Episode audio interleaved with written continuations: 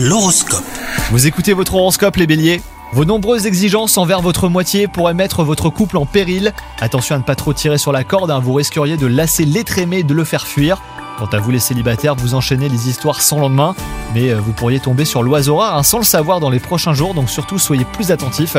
Au travail, tout vous paraît impérieux, on vous sollicite tout le temps pour des urgences et vous avez du mal à détecter ce qu'il est réellement. Si vous continuez, vous risquez de vous épuiser, donc surtout priorisez toujours vos tâches sans vous mettre de pression. Et enfin, côté santé, vous êtes en pleine forme ces temps-ci grâce à vos bonnes habitudes alimentaires.